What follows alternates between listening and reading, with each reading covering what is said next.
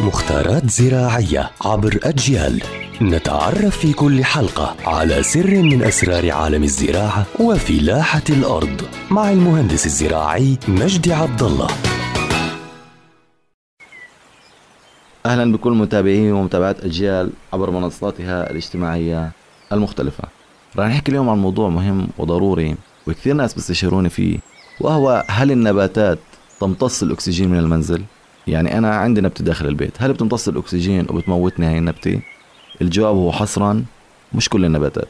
إحنا ليش كمتخصصين دائما بنقول إنه هاي النبتة indoor هاي النبتة outdoor هاي النبتة بحاجة لست ساعات شمس هاي النبتة بحاجة لأربع ساعات شمس؟ وراح أعطيكم بعض النباتات اللي تربى داخل البيوت وما بتمتص الأكسجين أبدا. بالعكس بيمتص الأشياء والسموم من داخل المنزل. منها الزامية منها الدفنباخيا منها الكوديوم متباين اللون منها السانسفيرا ومنها الكلاثيوم. هاي النباتات ما بتمتص الأكسجين من داخل البيت وأيضا لا تحتاج لضوء أبدا. وين احتاجت للضوء؟ هي محتاجة لضوء خفيف جدا يعني ضوء غير مباشر جنب الشباك. يعطيكم العافية.